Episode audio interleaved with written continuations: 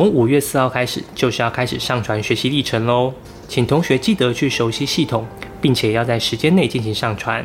实际的操作办法，你可以到甄选委员会的网站，下面有所谓的教学影片可以观看。科技大学可以搜寻科大学习历程上传，也会有相关的教学步骤提供给同学，请同学务必要仔细的观看。今天在测试以后，我发现了几个状况，想说赶快录一支影片告诉大家。希望可以帮助你在学习历程的上传更加的顺利哦。这是一个用生活实例提供专业辅导知识的频道，希望能够提供你在生活难题上的建议。我是 Forty Seven，每周八分钟云端辅导室陪你聊聊心理事。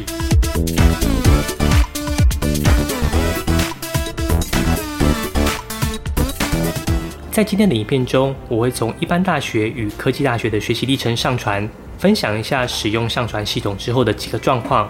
在一般大学上，同学要记得审查资料只分成四个项目，每一个项目只能够传一个档案。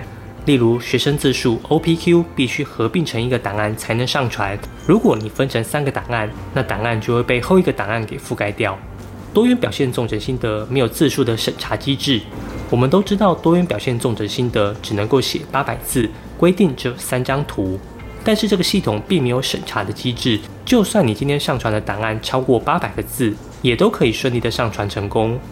但这里我还是建议同学不要超过八百个字跟三张图，因为这毕竟是已经多年来的默契了。在去年我做过的统计问卷当中，教授们是能够发现同学是有超过字数的，所以请同学们特别留意一下。第三点，使用勾选学习历程系统的人，课程学习成果跟多元表现都是从大水库捞的。例如，你的资料库当中有三个比赛，你可以三个比赛都同时勾选，没有问题。当然，如果简章内没有要求的项目，你一样可以勾选，只要档案数量控制在十件以内都没有问题。第四个，请同学务必要检视你的每一份档案。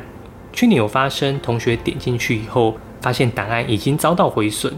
这样的原因可能是之前同学在上传时档案本身已经有问题了，但是学习历程系统并没有办法帮同学做检视跟维护的动作，所以上传了一份错误的档案也是没有办法做解释的。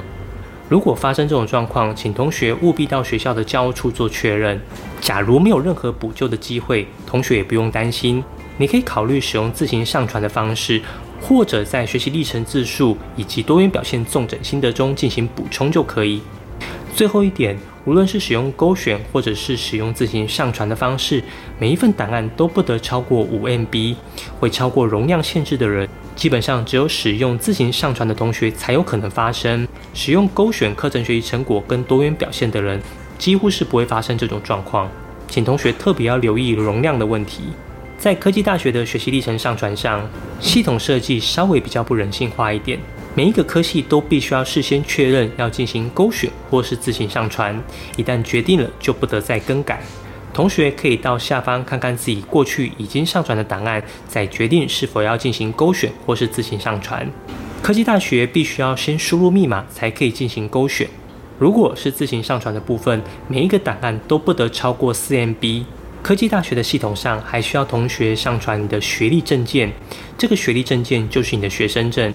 同学只要拍照，并且将照片转换成 PDF 上传即可。